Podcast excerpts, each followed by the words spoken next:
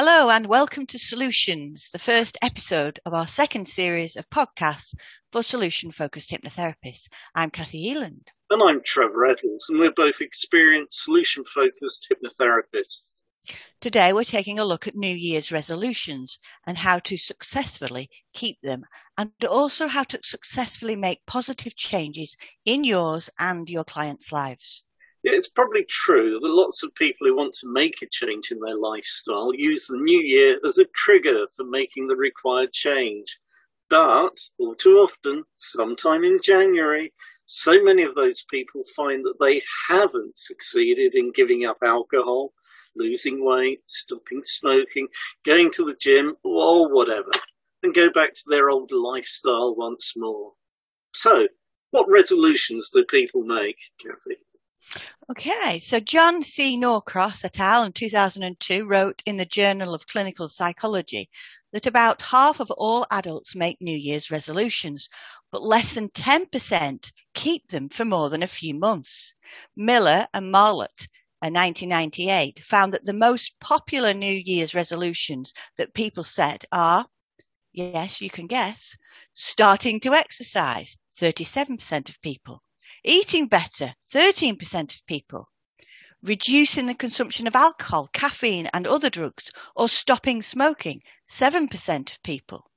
And they also found that 67% of people make more than one resolution. However, 75% of people who make a resolution fail on their first attempt. Mm. Yeah, more recent research published in the journal Personality and Social Psychology Bulletin from Woolley and Fishbach found that 55.2% of resolutions were health related. Uh, specifically, 31.3% wanted to exercise, 10.4% wanted to eat healthily, and 13.5% wanted to have healthier habits.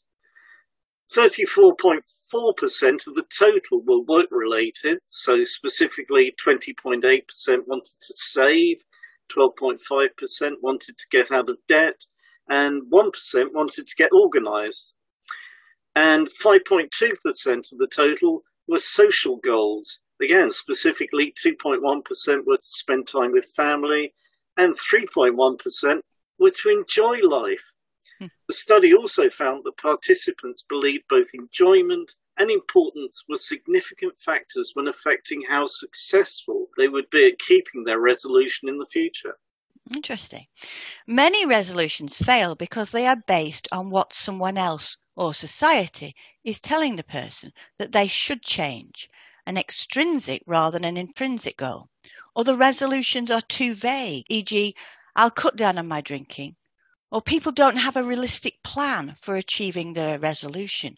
The goal should be SMART specific, measurable, achievable, relevant, and time bound. Yeah.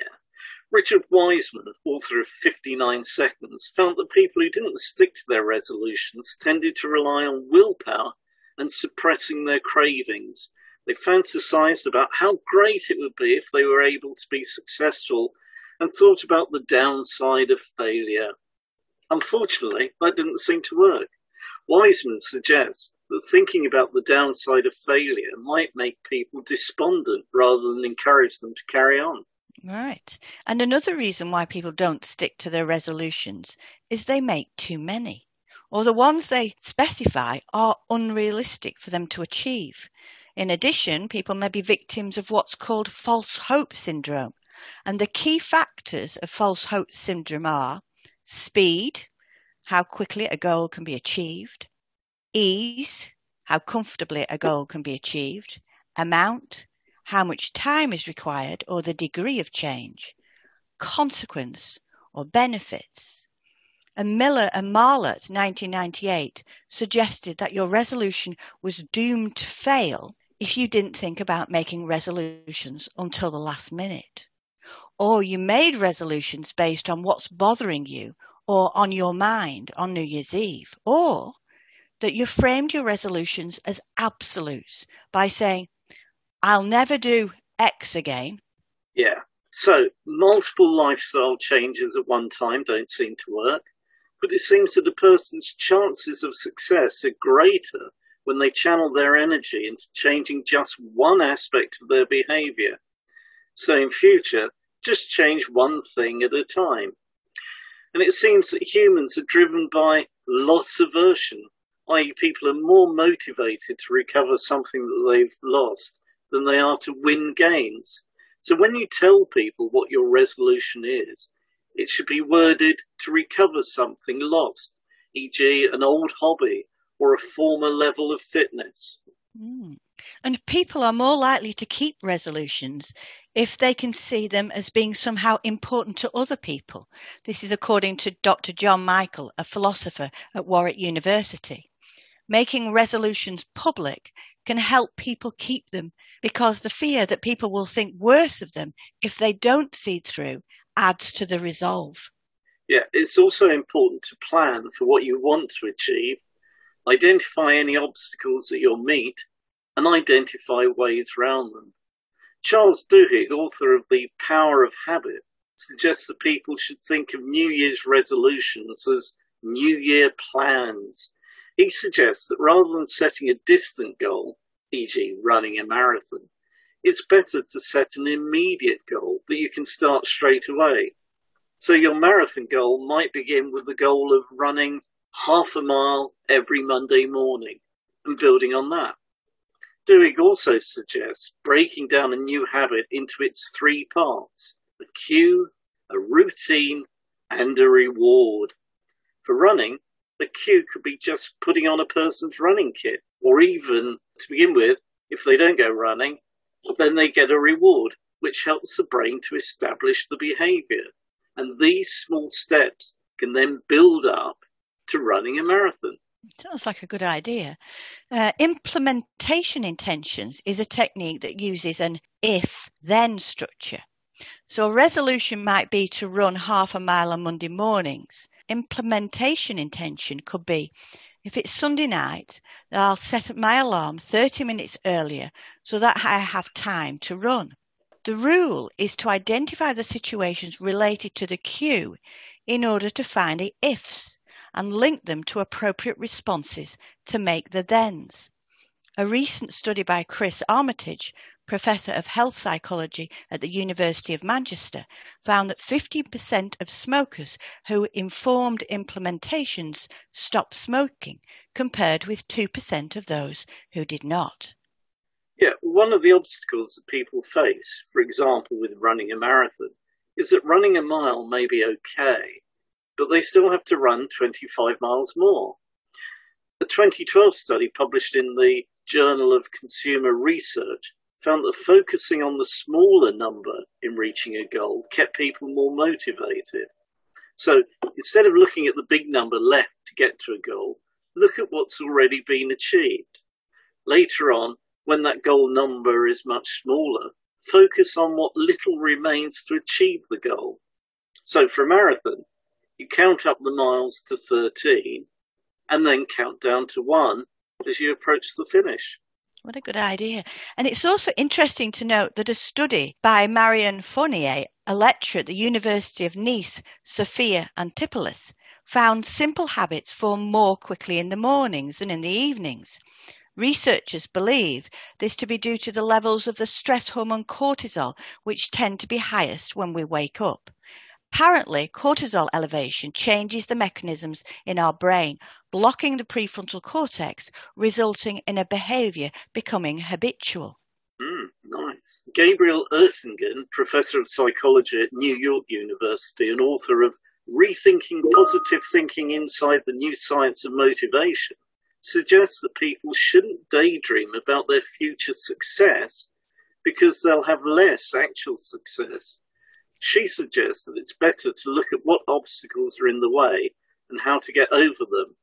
Oettingen calls this technique WOOP, which stands for wish, what do you want, outcome, what would the ideal outcome be? What will your life look like when you hit your goal?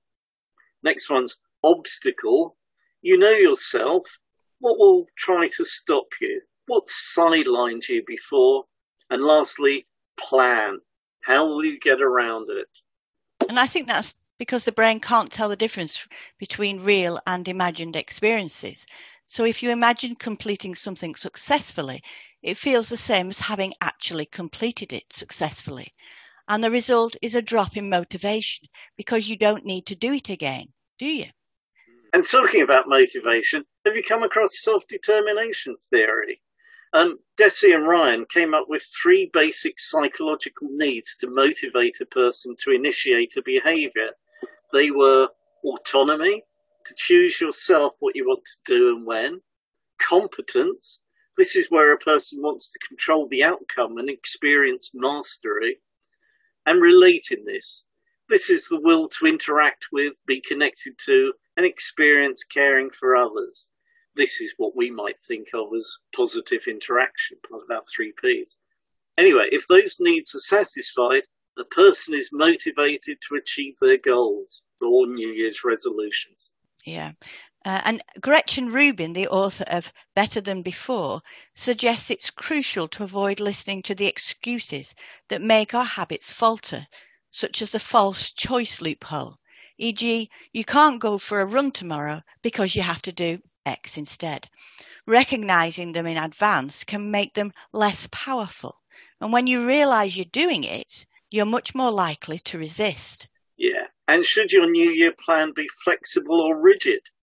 In a 2015 study, researchers paid two groups of people to go to the gym for a month. Group one was paid if they started a workout within a two hour window they chose in advance. The second group was paid whenever they went to the gym. The result after a month was that group two was more likely to stick with the gym habit. So they suggest be flexible with your new habit. Yeah, but on the other hand, Professor Neil Levy at the University of Oxford suggests making detailed resolutions is important. For example, I'll go to the gym on Tuesday afternoons and Saturday mornings, and that is more likely to be successful than simply saying, I'll go to the gym more. Hmm, perhaps it depends on the person. Anyway, treat everything like an experiment. So if something doesn't work, then treat that as more data for what will work. Remember, Edison took 200, or in some versions, 1,000 attempts to develop a working light bulb. Treat any failure as a temporary setback rather than a reason to give up altogether.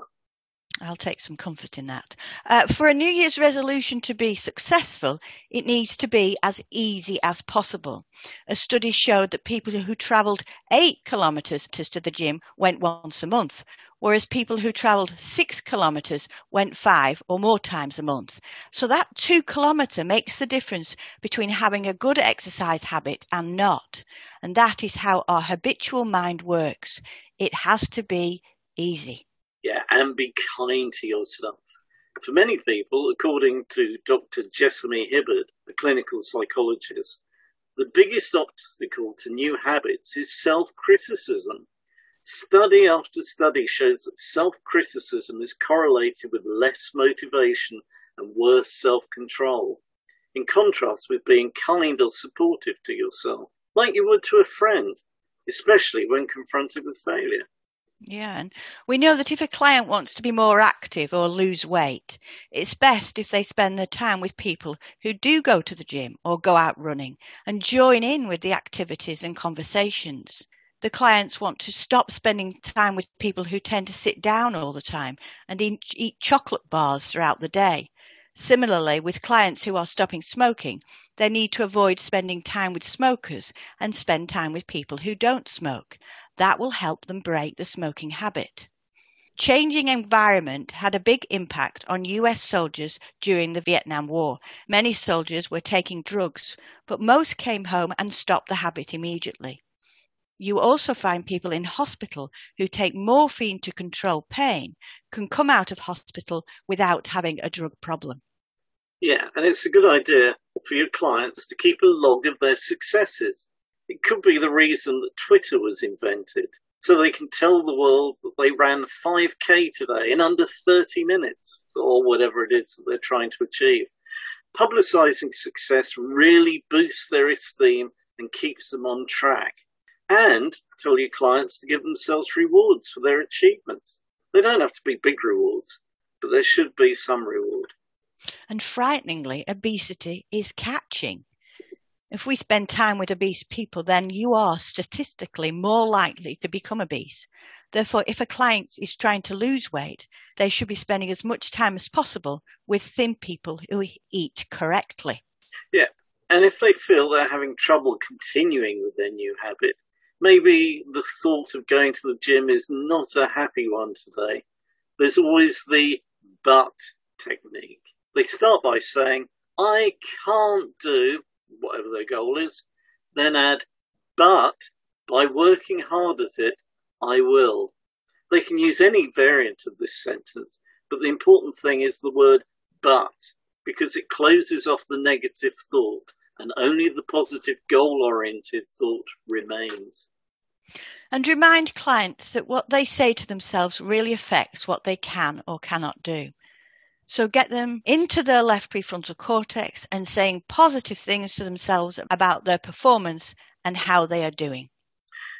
So there are lots of ideas to help clients and us successfully make changes to our habits, whether that's at New Year or any other time of the year. So that's about it from us. I'm off to the gym next. And next time we'll be looking at working with clients who seem stuck. So goodbye from me, Kathy Eland. And it's goodbye from me, Trevor Edwards. So see you next time. Bye. Bye.